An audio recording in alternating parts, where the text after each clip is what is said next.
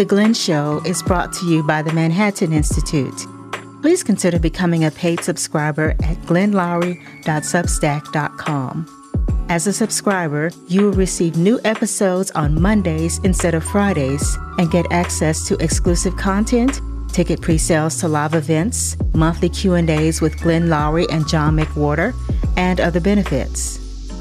Your contribution will also help to fund grassroots initiatives that empower Black development across the country as we donate 10% of our profits to the Woodson Center.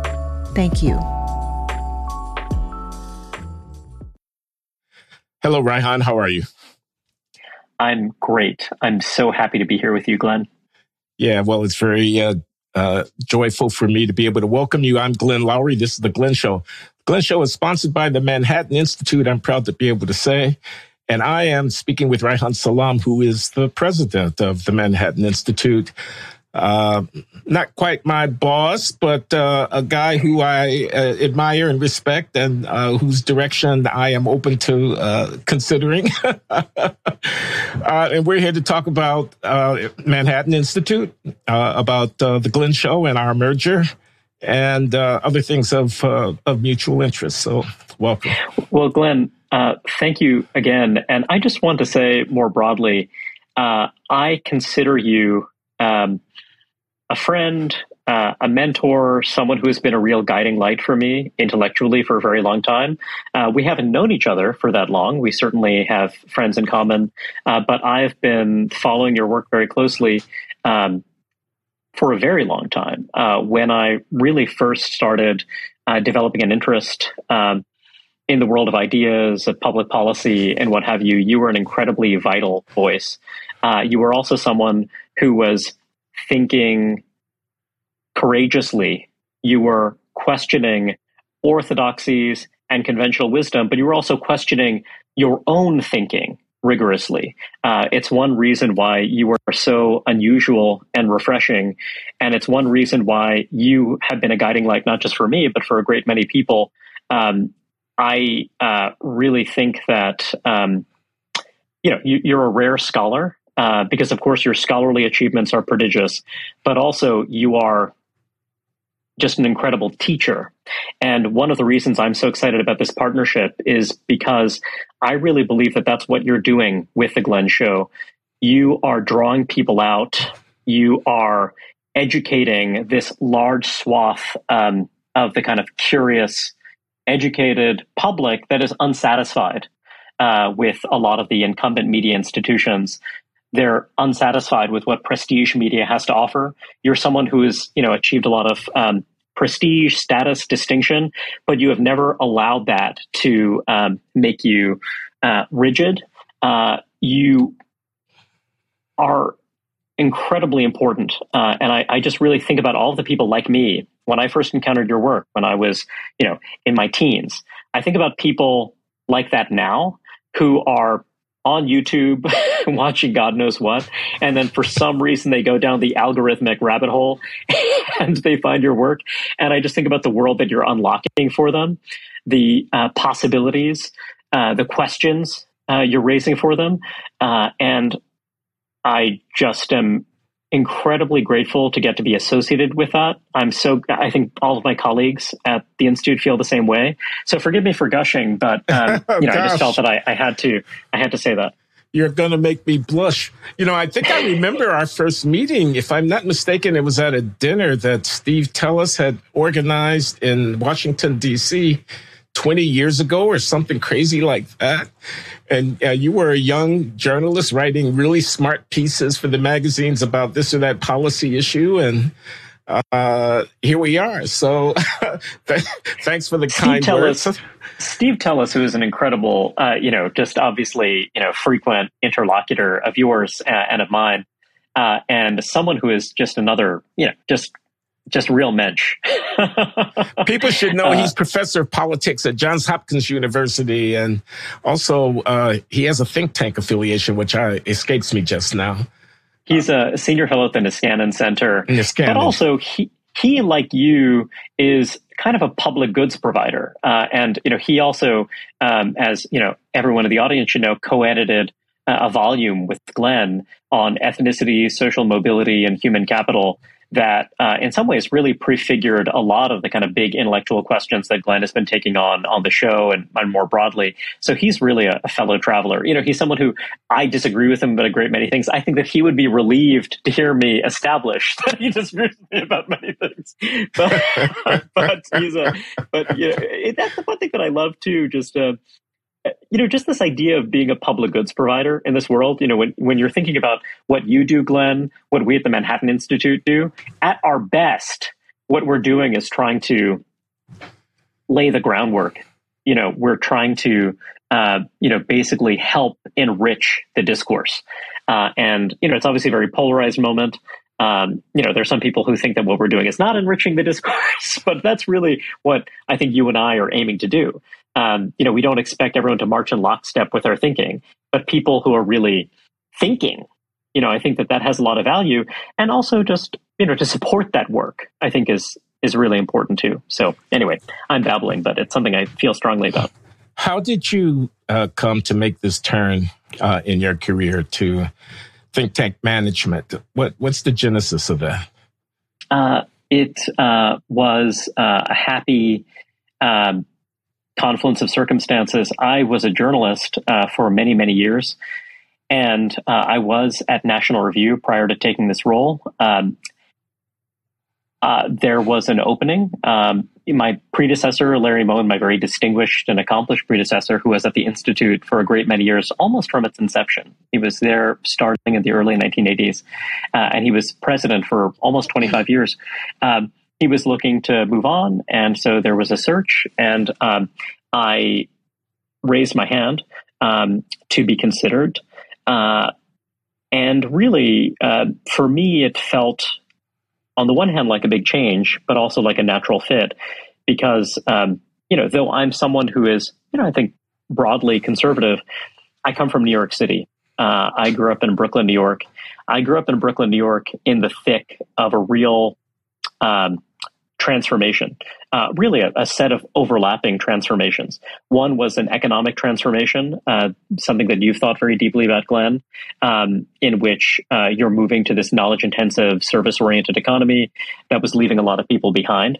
Uh, it was also a time of ethnic transition as well. Um, you know, the Brooklyn that I grew up in was still uh, certainly for um, older people, it was still a white ethnic city, and it was still a city where the kind of chief uh, ethnic conflict was a kind of black-white conflict. You know, it was a city that was much more diverse than that, but it was more diverse than that in a way that manifested itself in the public schools.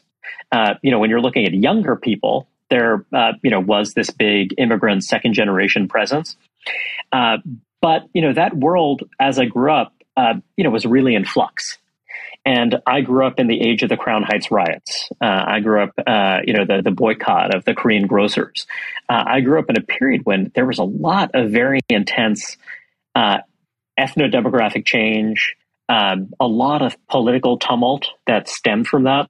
And it was also a period when urban violence was really pervasive to the point where, you know, I grew up at a time when uh, when we were bur- uh, when we were burglarized, you didn't call the police. You know, you didn't bother to do that because you know, again, it was just something like, hey, it, it's just like you get caught in a thunderstorm. You know, it happens sometimes, and you've got to live with it, and you've got to accept it. You've got to accept that you may well get mugged, um, and you know, just it feels like a very different world. It's a world that, in some ways, is coming back. But having seen the transformations uh, in New York City as I came of age was very formative for me and um, you know, I guess made me skeptical. Um, it made me curious, um, and the Manhattan Institute and City Journal um, were very valuable for me in kind of shaping my understanding of how exactly those transformations um, unfolded. Uh, what were better paths we could take, uh, and what have you. So, um, you know, it, this is an institution that played a very big role in my intellectual formation. And looking at a larger um, center right landscape that oftentimes seems very anti urban. Um, you know, a, a, world where in an age of polarized politics, um, there's almost the sense that, you know, the left was seen as the party of diversity and the right was seen as the party of non diversity. That's not something that reflected my experience. You know, my experience was that um, you know, having um, cities rich in diversity, um, having places where you're creating pathways to upward mobility for lots of different kinds of people that rests on the rule of law. You know, that rests on a sense of widespread public safety, that rests on a place where um, entrepreneurship is a possibility uh, for many different kinds of people. So, you know, in a way, I came at call it center right politics through this different avenue um, of seeing the possibilities of a kind of diverse entrepreneurial place. Um, and so that idea mattered to me a lot. And I felt like the Institute uh, was a place that reflected that sensibility, was built on that sensibility, a sensibility that I felt was just really urgently necessary in this moment again. Uh, and so I, I, really wanted the job, and uh, and I wanted to basically find people like you, and I wanted to find the person like you, but you know, a bit younger. You know, who's just starting out. You know, who's not already an incredibly accomplished scholar. How can I find you? How can I find ten of you? you know, how can I find you know those people and give them the tools they need? Partly because in some ways, mainstream academia, prestige media are in some ways more hostile environments today than they were when I was starting out.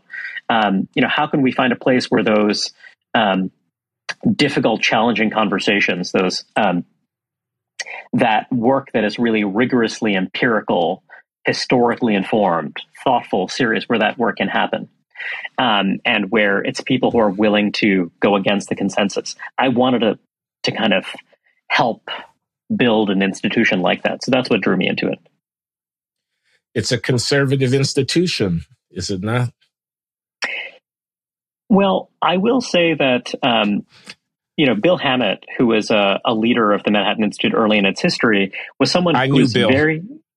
You excuse me I'm for interrupting. oh no, please, please. But, but, but no, for all the way back to the early '80s, that's when I had my first Manhattan Institute experience. Uh, I, I, I, knew Bill Hammett. In fact, I heard from him recently. He he still follows some of the stuff that I'm doing. I guess he's in retirement somewhere in the West. Uh, but uh, I would yeah. love to to see him. So that's you know that's something we should talk about uh, another well, time. Bill, but, if you're listening, Reihan has reached out. So I would love to talk. And I, I, last I heard is that you know he's fishing. He's just you know kind of enjoying a, a kind of a, uh, yeah. wonderful retirement. Uh, but uh, just you know, my understanding is that he was very rigorous about avoiding ideological labels, which I think is admirable because in a way. You know, you are someone who is very much an independent intellectual, and as you mentioned in your conversation with John, um, that is something we prize and celebrate. You know, we do not want you marching in lockstep. You know, obviously, um, there are certain themes that resonate with our scholars. There's no question about that. But, um, you know, I would describe myself as a conservative. I have colleagues who have different sensibilities uh, on a range of different issues. Um, and it's important to me that we are not seen as narrowly sectarian you know we have our fixations you know we have our crusades you know we have things that we believe that you know others are not sufficiently attuned to, and therefore those are things that we're inclined to amplify. Um, but you know, for me, it's it's you want a broad church because that's the only way. Um, you're, you're kind of modeling the world you want to see to some degree. You know what I mean? Um, we're not brown. You know, we're not a place where, hey, you know, it's anything goes. but you know, we are a place uh, where we don't. We, we want to be led by ideas and evidence rather than teamsmanship, if that makes sense. Do you guys, or perhaps I should say, do us guys, do do do we have uh, any connections with the new mayoral administration in New York City, and more broadly, what what is a relatively conservative, uh, free market uh, oriented uh, uh, institutions relationship to the structures of power in the city? Well, this is always an area where you want to tread lightly because uh, you know we are, of course, a nonpartisan organization, uh, but we do work with uh, public officials um, of you know any partisan coloration, of any ideological coloration, uh, and I will say that um, our current mayor, Mayor Adams, uh, is someone who uh, I believe has the right priorities. Um, you know, I think that he recognizes that New York City both uh, has an enormous opportunity, but also faces a lot of pretty profound challenges. Public safety being issue number one, uh, and yes. uh, I would say that his perspective on these issues, um, you know, is broadly aligned with ours. Um, and uh, I will say that um, you know, again, this is true of you know many different public officials, but you know, we certainly make an effort to be a resource.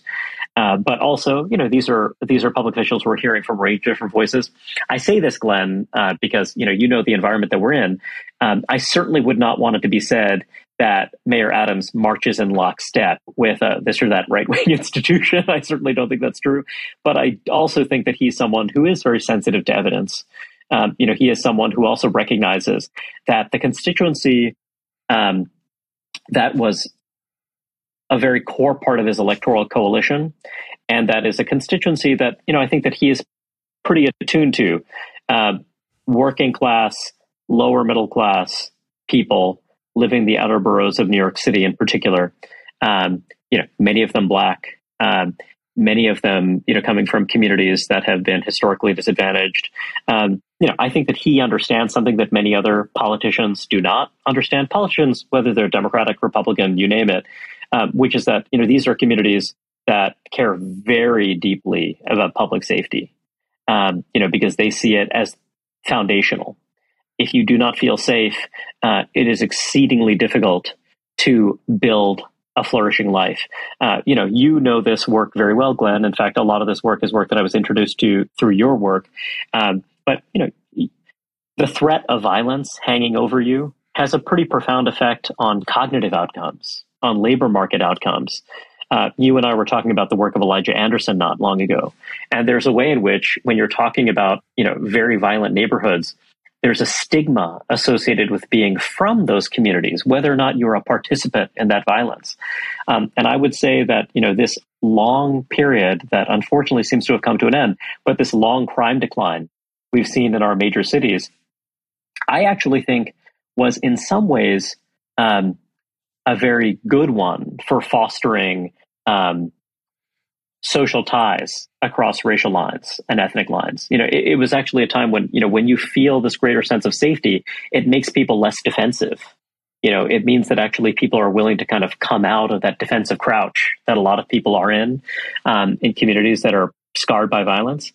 So anyway, I, just think that that's extremely central and profound. And I believe that Mayor Adams feels the same way.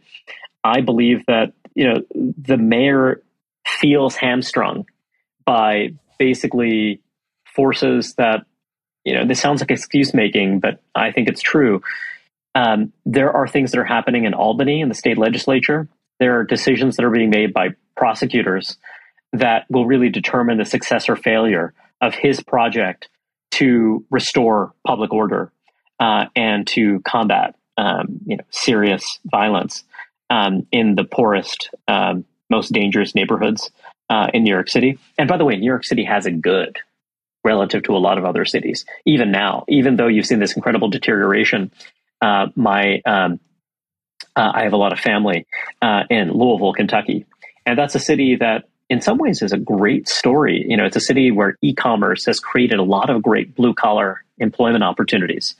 Um, you know, it, it's a place that you know has a low cost of living. It's a place where really it's, it's possible to climb from the working class to the middle class.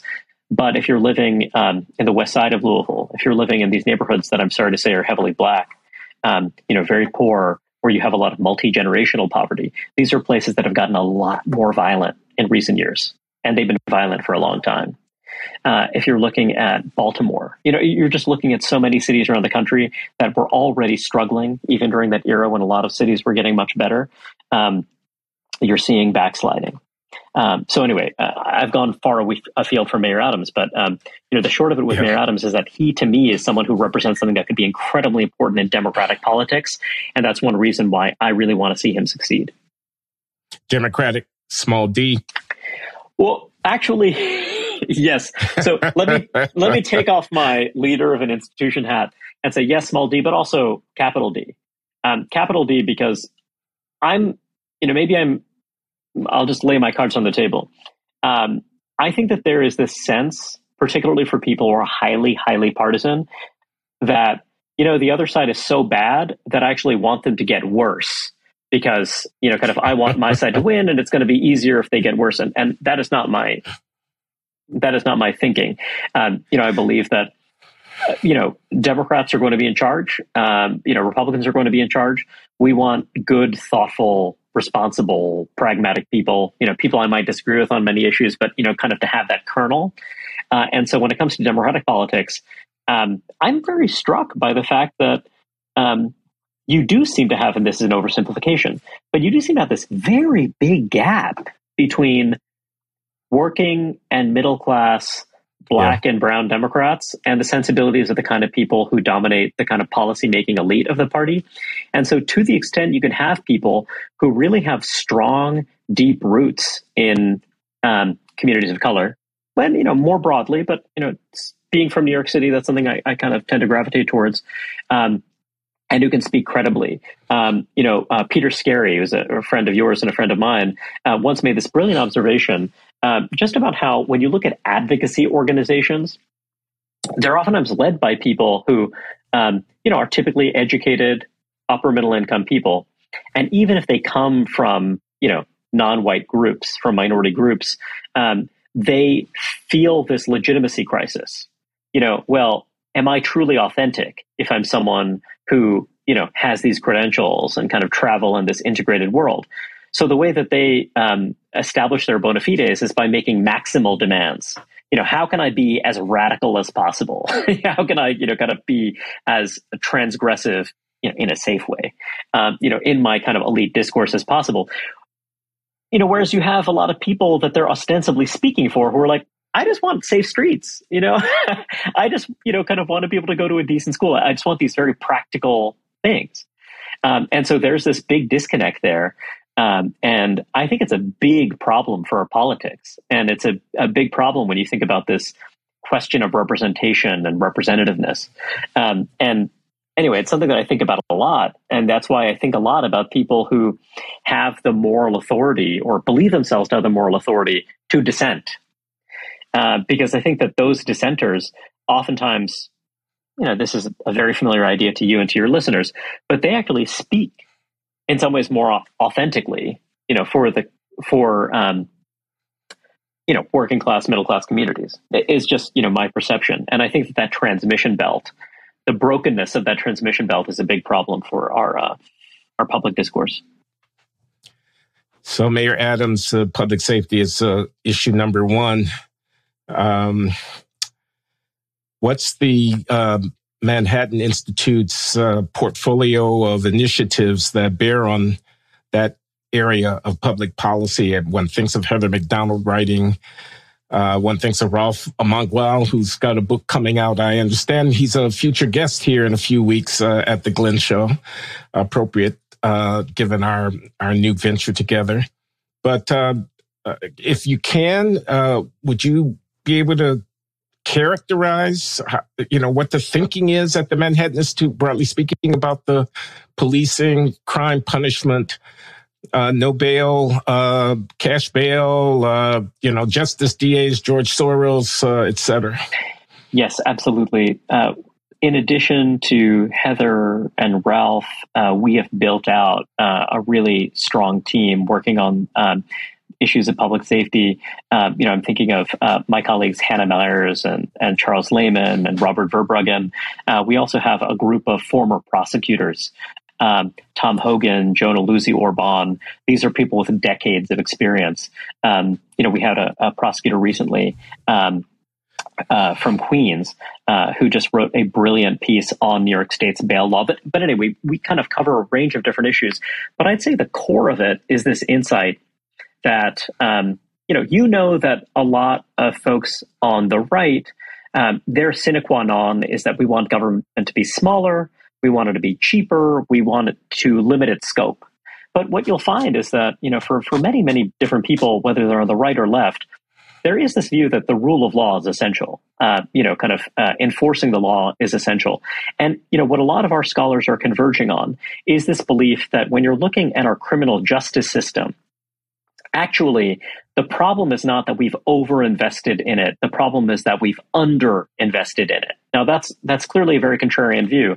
But if you look, look at the last couple of years, uh, our scholars have, have just observed that you saw a collapse in the number of people who were uh, in jails and prisons. Now, you know, there was over a longer period of time, you know, over a kind of 10, 15 year period of time, uh, you know, particularly as crime rates fell, there was a gentle downward decline in incarceration rates uh, that, you know, I believe was responsive to, you know, changes in the public safety environment.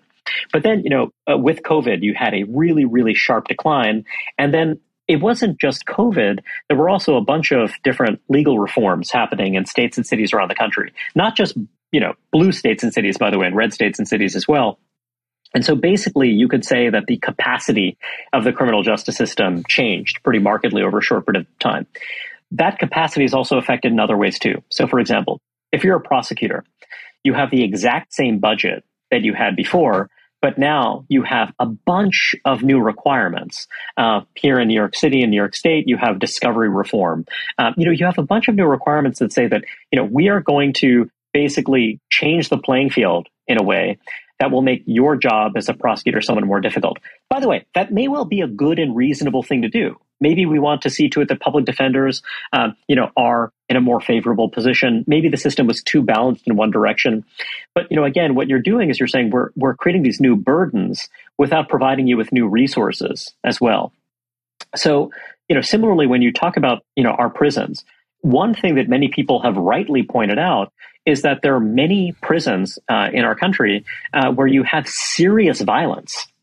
You know, you are someone who has been, you know, um, you know, handed a sentence. You're serving your time. That does not therefore mean that you should be living in a lawless environment in which you have to be concerned about your personal safety at any given moment. So, you know, in a way, how do we think about that? Some people's takeaway from that is that, well, we need to decarcerate. We shouldn't have people in prison at all. Another way to, th- I, I, don't want to be unfair. We should have drastically fewer people yeah. in prison. Another view is that, well, look, we're going to have the number of uh, people in prison that we ought to have given the threat posed by serious chronic violent offenders. But conditions in those prisons should be decent and humane we should have sufficient resources so that actually people are able to be safe and secure there. And also, by the way, people will eventually get out of prison. So that could mean that we should invest in the idea that, you know, we don't want all of your skills to erode. We want to create opportunities for you to be reintegrated into the community. So anyway, I, I kind of think that in a way, what you've seen from some um, people who characterize themselves as criminal justice reforms, uh, reformers, excuse me, criminal justice progressives, what they're actually pursuing is a starve the beast agenda. You remember the kind of old, you know, kind of right wing starve the beast idea, which is that if you just um, basically slash taxes enough, you will have to slash government. Uh, you will have to kind of force it to become small enough so that we can drown it in a bathtub there is a kind of progressive starve the beast attitude when it comes to criminal justice, which is let's basically, and I don't think that this is deliberate or intentional, but well, in some cases, I think it is deliberate and intentional, but that's a separate issue. But the idea is, you know, let's apply new burdens on the system. Uh, you know, we believe that uh, incarceration is presumptively unjust. And so let's actually almost create this humanitarian crisis so that the answer to the humanitarian crisis is let's shut down more jails and prison facilities, as opposed to this is actually something that is part and parcel uh, of a civilized society. You know, if we are going to keep certain communities safe, you know, we need to isolate some people who are otherwise going to be dangerous from the wider community. That does not mean that we treat them inhumanely and what have you. You see what I mean? So I think that this kind of progressive starve the beast um, and by the way, there are some people on the left, uh, on the right, um, you know, who also, you know, kind of embrace the sensibility.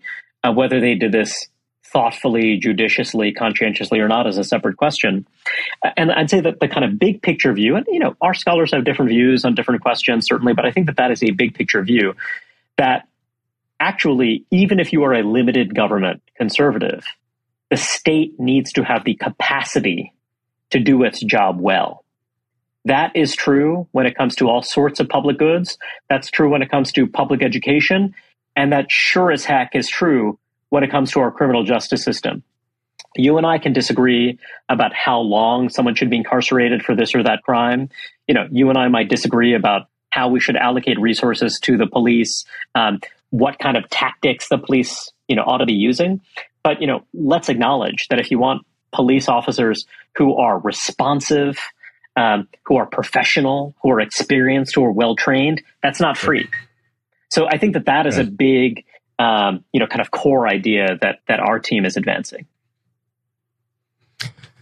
Okay, what about education? That would be another policy area that I uh, imagine the institute is fairly, uh, you know, heavily invested in.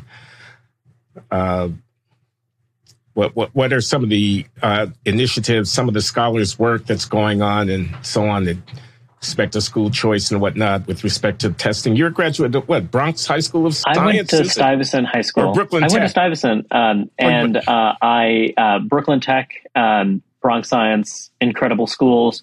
One thing that is a big difference now than when I was going to high school in the 1990s is that um, you know under Mayor Bloomberg, uh, there were many new schools that were created um, in the city, uh, and uh, many of them are quite quite strong. And I mention that uh, in a way because it reflects uh, one of our core arguments. Um, Ray Domanico, our director of education policy, often makes this point. What you see in New York City, San Francisco, Northern Virginia, cities around the country, is a hostility to schools like the one that I attended.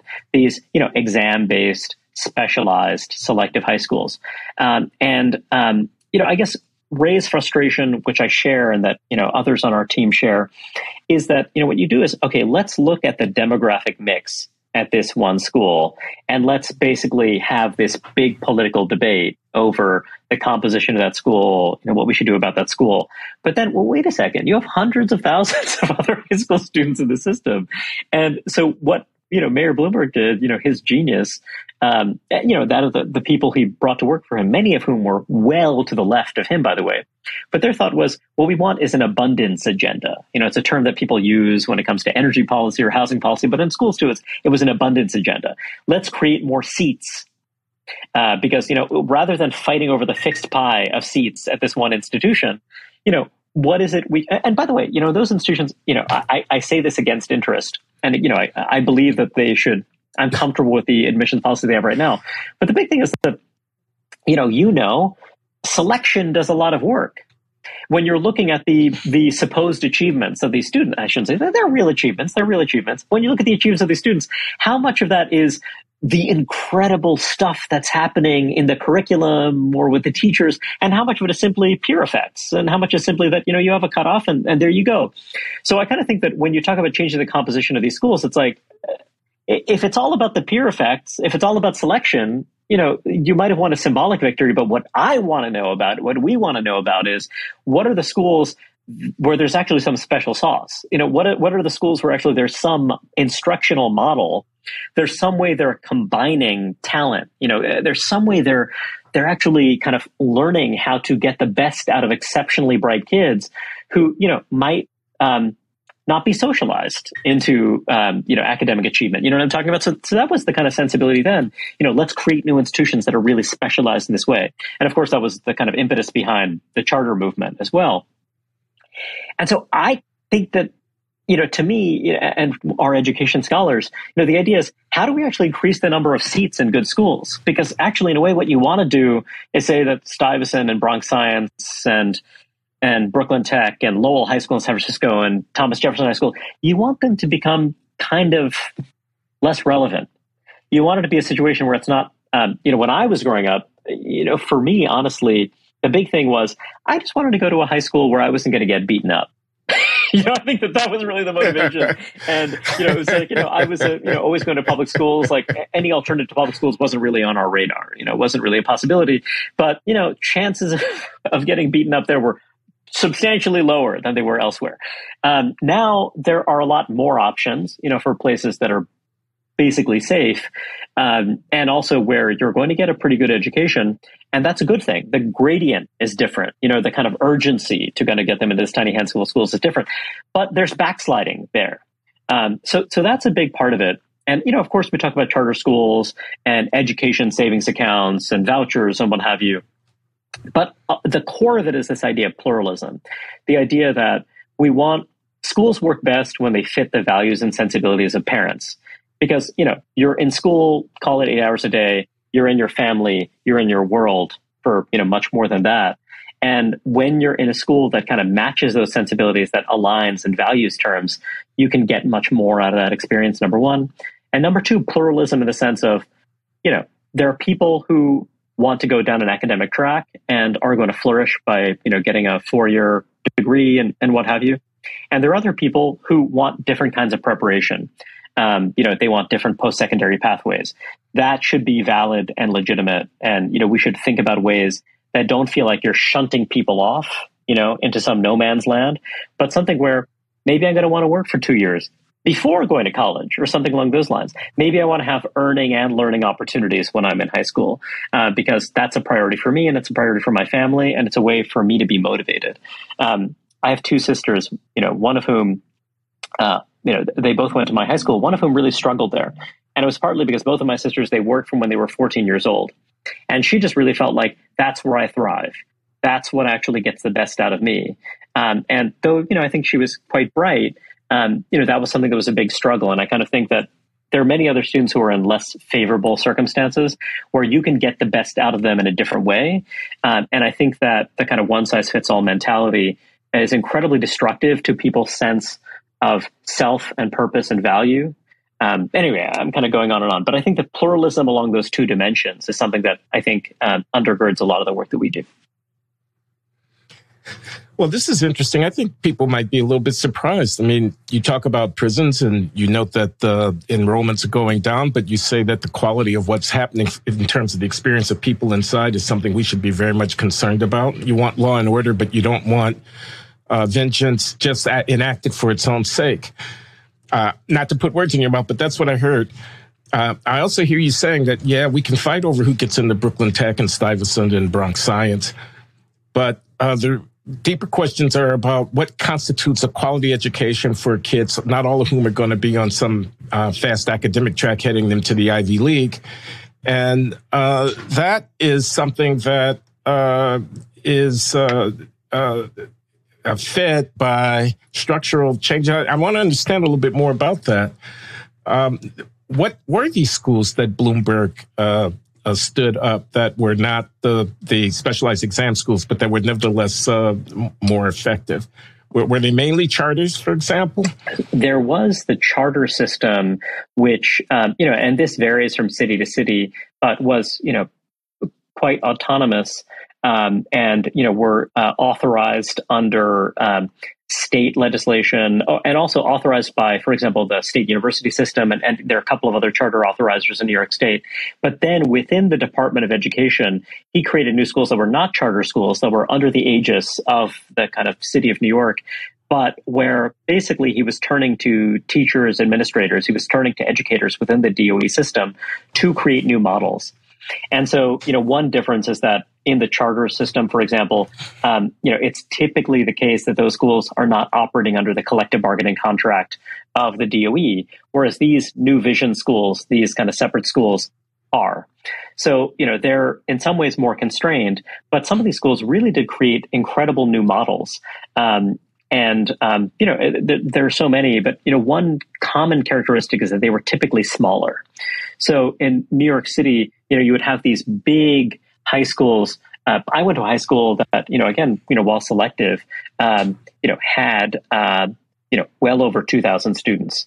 Uh, and, you know, that's not uncommon at all. So one strategy was let's simply create schools that are a bit smaller and more manageable so that the kind of leadership team, you know, can kind of get its arm around the problem. And also so the schools can be specialized along um, different dimensions. So, you know, you'll have a high school focused on criminal justice as a theme.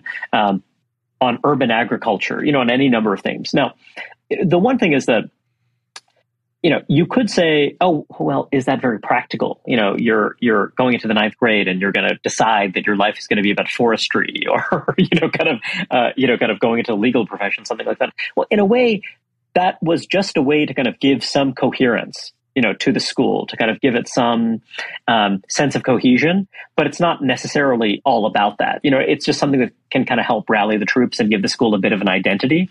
Um, and you know, overall, of course, there's wide variation in these schools.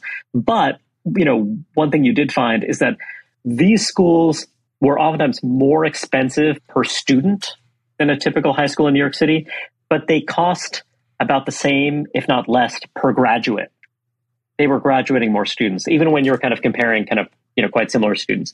Um, you know, yeah. there are people on my team who are much more expert in the kind of specifics. Um, but you know, I, I, the kind of big takeaway was that these schools really did seem to make a big difference.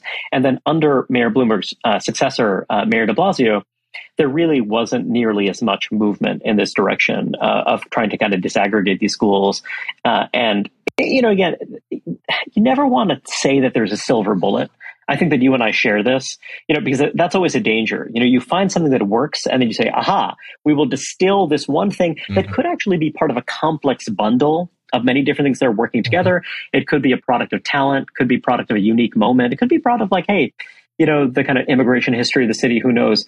Um, so you never, that's always a danger with people like us. You know, you kind of take something that emerged from practice and kind of circumstance and you kind of make it rigid and you kind of, you know what I'm talking about? And I think that that's always something that's dangerous. Yeah. But it was something where it was really a kind of trial and error sensibility. And, um, you know, I, I, think it seemed to work very well. And I'm a little biased because I know a fair number of, of teachers who are involved in the process of creating some of these schools. Um, and, uh, you know, one big challenge is that when you create this more pluralistic model, you also want to be sure that the central body is doing important work too. So, for example, one thing that critics of the charter system oftentimes raise is looking at uh, school discipline and expulsions. You know, hey, so, you know, is this basically a kind of selection effect when you're looking at, you know, kind of good outcomes? Are you churning through students who um, are troubled um, and who might be disruptive in the yeah. classroom? You want to be sure that the kind of central administration is ensuring that that's not what's happening and that students who are disruptive, who, you know, kind of who do pose certain challenges are actually getting the services they need. Uh, but, you know, that's a kind of separate issue, but it's something that I think about a lot. It's something that our theme, our team thinks about a lot um, and, and also, how do you make sure that actually um, you are protecting broad standards so that you know you're not? Yes, you want some pluralism, openness, diversity, competition, but how do you ensure that there aren't students who are being left behind? Um, and you know, there are no guarantees in this life, but there are some things that you know, kind of thoughtful oversight can help address. Uh, so anyway, that that's also something that we work on. I want to talk about race. Um, so, the battle over critical race theory in the schools. Christopher Rufo, one of our guys. Uh, the larger battle about diversity, equity, and inclusion. Uh, Heather Mac Donald just had a piece on medical education that I read with great interest in your magazine, our magazine, City Journal, one of our gals. Uh, you're in New York City you know, tinderbox and all of that. There's a lot of structural tensions going on on the racial front. Um, how do you see positioning the institute in this uh, big uh, culture, political uh, arena of conflict around racial justice in the post George Floyd era? This is a very big, profound set of questions. We have people at the institute who have somewhat different approaches to it, how to think about it. Um, I will say, for my purposes, I really believe that um, there are a lot of shibboleths about race and identity that we're seeing come undone right before our eyes. Um, the whole construct of people of color, the idea of flattening uh, the experiences and sensibilities of these kind of census created categories. Uh, I think that stuff is just blowing up right now.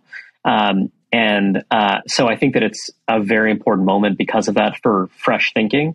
So just to you know specify what I mean by that, um, I think that um, when you're looking at the Black American experience, which is itself uh, you know incredibly rich, complex, diverse. Um, in a way, it has become a kind of default template for how to understand the experience of other minority groups as well, which I think is um, very misleading. You know, number one, um, and number two, when you think about the the black experience, it is something where you're seeing this incredible pluralization of the black experience uh, due to immigration driven change, uh, due to intermarriage, uh, due to migration. Uh, there is a um, you know a lot of scholars who are who've been looking at how immigration is driving the remaking of Black America, you know, more broadly. Um, you know, one great insight, um, you know, from a Princeton sociologist, um, you know, whose name escapes me at the moment, but who's done this kind of wonderful work um, looking at you know not comparing foreign born black Americans to native born black Americans, but rather foreign born black Americans to black movers. People who move from one city to another over the course of their lives, because you know you're talking about different selected populations. You know, you saw this when you're looking at the history of the, the Great Migration as well. So anyway, uh, just I think that for me personally, a big part of my agenda is just pluralization you know, how do we actually stop flattening the experiences of groups, including white Americans, by the way? And how can we try to look at these experiences as multidimensional and as more complex? So you could say that, you know, part of this is just about looking at people more as individuals, right? But I think that it's about more than that. And I think that this is something that you, I think, have really highlighted. And I think that it's something that, you know, I think has been an important moral kernel of your work as well, which is that um, yes, we might want to be more nuanced and you know we might want to um, you know kind of uh, look at other cleavages you know within different populations and communities. But that idea of community is important. That idea of group cohesion and shared history is important. Um, and i think that that's something that i find really interesting and important. And then the question is to what extent should that be voluntaristic? Or to what extent should that be structured through institutions like race preferences uh, or institutions like you know we're creating groups through the census or through the ideas of um, ascribing disadvantage. Does that make sense? I, i'm sort of babbling here but i kind of think that in a way having identities that feel more bottom up and that are kind of driven by mutual aid and by uh, you know driven by shared history and a belief in shared history I think that that's important and dignity bearing. And I think that identities that are imposed from above, um, I think they're problematic, man. I mean, I think that there's a way in which, you know, and, and there can be a place for them. And there's oftentimes a good reason why we're like, hey, you know, there are communities that are historically disadvantaged and stigmatized. And, you know, for the purposes of understanding, we want to kind of highlight them and understand them. I, I get that. But I also worry about reifying kind of, and actually I create my group boundaries because they serve my purposes. You know, I'm elite university X and defining group boundaries in this way and then saying that an authentic representative of the group thinks these things. That serves my purposes. But I don't know about what serves my purposes as actually a member of a living, breathing community. You know what I mean? And there might be a tension between those two things. And particularly when you're talking about communities that are historically disadvantaged, where you haven't necessarily had the same kind of wealth creation and institution building, that means that, hey, I'm going to start pushing you around. You know, if you are someone who denies the Armenian genocide, then I'm going to have a problem with it. And by the way, I've got a lot of other people of Armenian descent here and they're going to make a stink about it too. And you're going to have to answer to us. Like in some ways, the new discourse we have about race and ethnicity, part of it, I think, is a healthy reflection of the fact that different people are rich now. Different people are famous now. Different people have power now. And they're going to exert that power. And that might be uncomfortable. They're going to exert that power politically, economically, and otherwise. I think that that is something that is a good, healthy, natural thing. But to what extent is it not that kind of exercise of power, that kind of democratic contestation, that kind of economic contestation? To what extent is it, and again, I'm going to sound silly and, and crude, but to what extent is it, no, is no, it no. something that is driven by institutions that are not kind of organic in that kind of way, that are not actually reflecting that kind of interplay of mutual aid, self help, communal power? So that's one reason why I'm so obsessed with you, Glenn, because I got to think that when you talk about black self making, you know, when when you wrote about the development narrative, to me, that was my lodestar. That is this idea that, and, and, and again, like when you talk about the bias narrative and the development narrative, you're not saying that the bias narrative is wrong and the narrative is right. You know, it's it's it's more complicated than that. It's just which do you emphasize when? What is going to be our our framework for understanding our challenges, our condition? You know, even it could be that bias is pervasive. Well, then what do you do about that? You know, kind of fixating on the bias narrative. It, it, it's not obvious that you you continue to kind of fixate on it. So the development narrative idea to me is so interesting, and I I think that it's an idea that is almost this folk idea that makes so much sense to so many people, but there aren't that many articulate scholarly champions of that idea, partly because it's a textured idea. It's an idea that requires a sensitivity and narrative understanding. It's not something that is easily quantifiable. You know what I'm talking about? I don't know. So I just think that that to me is very important, and that that is a big part of how I think about progress and group membership and group identity and the things that I think are um, we overweight and the things we underweight.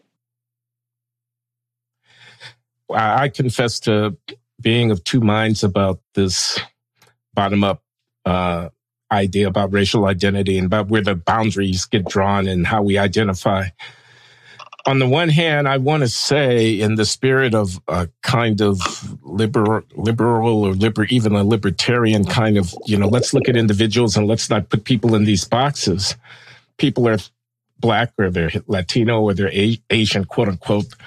We have these horrible things, you know, they're BIPOCs, you know, they're people of color, these, these aggregations that are polit- politically instrumental, but that I think are false to, to reality. And I, and I want to, you know, tell young people of color, you know, the world is your oyster and you can be anything and uh, you can do anything and, and, and don't limit yourself. I want to tell my college students, you know, read broadly, think broadly, learn languages, expose yourself to things. Don't come in here like that. On the other hand, I want to exhort, quote unquote, my people to act. I want agency. Uh, I want collective action. I, I, I want people to be motivated by a sense of duty to their future generations, to a sense of obligation because of the sacrifices of past generations. I want to embrace a narrative that's thick with racial uh, content as an African American, even though I also in the 21st century, with the world getting very small, want people to open up and embrace and be free. So I, I got into this uh, discussion with Camille Foster, whom you will know, uh, who is a, a race abolitionist, if I understand him correctly. He's black in appearance, but he says, you know, uh, don't call me black. I'm not black. I mean, I, I, you know, don't put me in that box. I, am a, I'm a man. I'm a human being. I'm an American. I'm, you know, I'm a father. I'm an intellectual. You know, like that. And I was saying, yeah, yeah, yeah, I agree, I agree. But if we think the black family is part of the developmental problem that kids are not getting the kind of support that they need and the kind of nurturance that they need, in part because of the way that men and women are relating to each other, marrying, forming family, and so forth. How do, how do we even begin to talk in a effective way about mobilizing our cultural resources on behalf of the project of raising our kids if, if we don't uh, uh, have this framework and this uh, interpretation of our history, quote unquote, uh, to to draw on. So I'm of two minds about it. But the other thing that I wanted to say and I want to ask you is, doesn't the logic, the electoral logic of the Democratic Party, require exactly the thing that you're against? Top down categorization and calculate. I mean, the president, Biden, while running says, I'm going to make a black woman this and I'm going to make the black woman that. And, and it's, isn't this pandering built into the electoral logic of the party? And isn't it at least part of our problem? I suppose there's something we could say on the other side about reaction against CRT and Republican electoral ambitions, but uh, so let's leave it as party politics and uh, the instrumental use of racial identity. There's so much here. So, um, you know, you, ha- I know, have uh, thought quite a bit about this. You know, there's the wonderful book, Steadfast Democrats, about uh, basically, um, you know, the sources yeah. of partisan loyalty and black political unity. And it's complicated because it's closely related to exactly what you're describing this kind of idea of loyalty, of group loyalty, group cohesion. Uh, you know, one of the, one thing that I've always thought about is, um, just this idea that people with a kind of conservative orientation, you know, small c conservative orientation, you know, in the kind of big picture sense, these ideas of loyalty, of group loyalty are, they matter. And it reminds me of that old line. Do you remember Tony Robbins? Uh, excuse me, no, Tony Roberts' journal?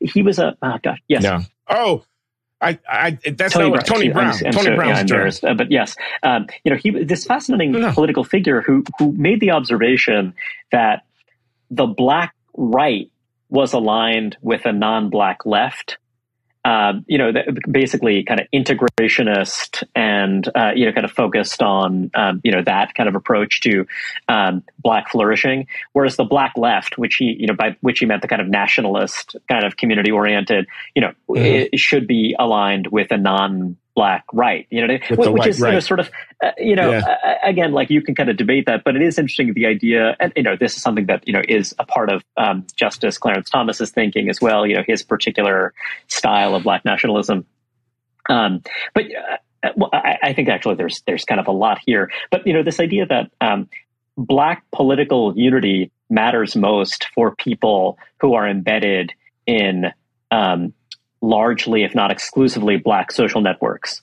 Uh, you know, because those are people for whom, even if you are ideologically more conservative on any number of kind of core issues that have a partisan valence, but you know, ultimately the sense that yeah. well, group loyalty comes first. That's what matters most. So when you look at Black Americans who do lead more integrated lives, uh, then those are people where that um, that sense of obligation and kind of duty, you know, attenuates somewhat. Um, but then it's an interesting question how is African American political unity being leveraged? And by whom is it being leveraged? Who are the people who are setting the signals as to kind of what it means to be kind of authentically black or lower to the group, uh, loyal to the group? And I think that there is something in flux right now. You know, I'm not saying that I expect any big change in terms of partisanship, but I do think that partly because of the pluralization of black life, you know, there's always say there's always been a talented tenth. You know what I mean? And and there's always been this group that is, you know, educated, affluent, but the sense that it's a group that is educated, affluent, but that has authentic ties to the community. Um, and that therefore uh, merits a modicum of deference, you know, in terms of, you know, which direction should we go? You know, kind of how should we kind of apply this kind of political unity? And I do think that one thing that is very kind of confusing, fraught, and contested, and I'm curious to see how it unfolds, is the fact that because of the rise of the first and second generation black population, and because of the rise of a these complex dynamics of colorism happening against the backdrop of the emergence of a mixed race black population that you know kind of um, is perhaps overrepresented among people who are educated and affluent and are in positions of influence I'm curious about how that affects these dynamics, um, not just of Black political unity, but of what it actually means. Uh, you know, you have these interesting internet subcultures, um, you know, that, um, you know, for example, are skeptical towards conventional feminism. But then when you're looking at Black political power, um, you know, it's not just Black Americans, but Black women who are this incredibly important bulwark of democratic political strength, not just when it comes to you know the voting base, but when it comes to who are people who are increasingly important as policy thinkers, as intellectuals, you know, who are people who've been kind of really generative um, and who kind of embrace the kind of call it intersectional feminism, you know, as applied to policy. These are really interesting dynamics where I don't think it's unreasonable to expect that there's some reaction that does not necessarily translate into people voting for Republicans en masse, but in thinking that, hey, the talented 10th is not what it was in you know the Du Bois era, you know, kind of when you had these intensely segregated cities, and you had this um, you know professional class that earned its keep by kind of serving this segregated population. You know, now you know you have a talented tenth, you know that you know kind of basically swims in the sea of kind of selective higher education and the universe that it creates. You know, people sometimes will say that oh, selective higher education is marginal. People like you fixate on that too much. But you know, in a way, it's like the moral imagination of so much of the upper middle class, black or non-black, um, is to some degree formed by yeah. uh, admissions offices because the admissions office says we want well-rounded kids or we want well lopsided kids. Um, there's a kind of wonderful new book about this called Little Platoons, but it, and, and, it's sort of like, um, yeah, like in saying that you you establish what parents want to do, whether they know it or not. You know what I mean? Like every single school is going to kind of move in that direction. So when you have that cleavage among Black Americans, I think that it introduces the possibility of a dissenting faction within the talented 10th, you know, call it that. You know, you kind of have room for these different voices, which again, you can kind of marginalize and kind of say, oh, you know, these are people who are relevant, you know, kind of this doesn't matter, they don't speak for anyone. You could say that for a while, but then when you have these political earthquakes, intra democratic political earthquakes, by the way, when you kind of see these different people emerge, um, I think that's really interesting. And then I don't know, like, do you see some counter elite emerge? I, I, that might be a bridge too far, but I, I, think you know within the black intelligentsia, you know, kind of within that world, and of course, you know, there are kind of other complex dynamics that exist within other communities. You know, briefly, I'll say, um, you know, among Asian Americans, um, it is really interesting the the discourse about racial preferences. If you are um, an a, a, an Asian American professor at Brown University, the likelihood that you are opposed to racial preferences, I, would say it's close to zero. Um, eh, yeah, and and so you know there are all sorts of reasons for that. It's like you're steeped in you know. Well, I mean, if you are, you'll never right. say you are. And there are all sorts of reasons that's true, but you know there is also this other kind of and, and you know again this is impressionistic and i don't think this is experienced self-consciously but there's a way in which if you are someone from a group who made it through the gauntlet and you're you're the kind of person where the system decided that you are actually virtuous and you know kind of you are you know kind of this or that you're not going to say well out of some sense of peoplehood that well but my other people are you know kind of no i mean you're just kind of like well those it's not that you actually literally think those people who complain about these things are losers, but you know there is a way in which why would you want to associate yourself with the people who were not deemed, you know, part of this, you know, kind of virtuous group, you know, who kind of were not, eh, you know what I mean? It's this kind of weird, complicated dynamic. Like the, the very act of selection creates its own group interest and its own kind of collective interest and its own um, you know sense of self belief and and how that kind of shapes your worldview. It's really really interesting. So like these groups that are artificial, they're reified by these processes. You know what I mean? They're reified by this process of selection. They're reified by the ethnic studies department. they're kind of reified by the kind of culture that grows from that.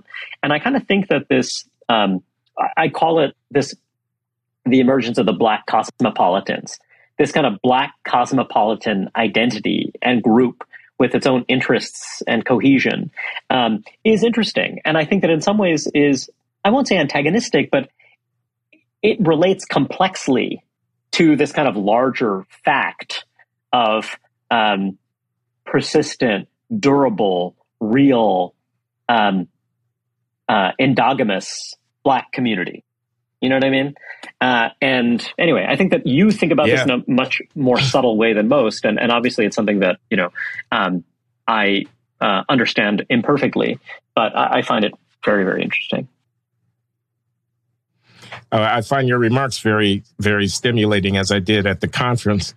So um, a lot to think about. I think everybody can see as we conclude here that uh, the Manhattan Institute, where I am now a John Paulson Fellow, I'm proud to be able to say, and where the Glenn Show is being sponsored, uh, is led by uh, a serious intellectual, a very reflective and articulate gentleman, and I'm proud to be affiliated with you. Thank you so much, Glenn. I'm so excited uh, and honored, and I look forward to talking to you again very soon.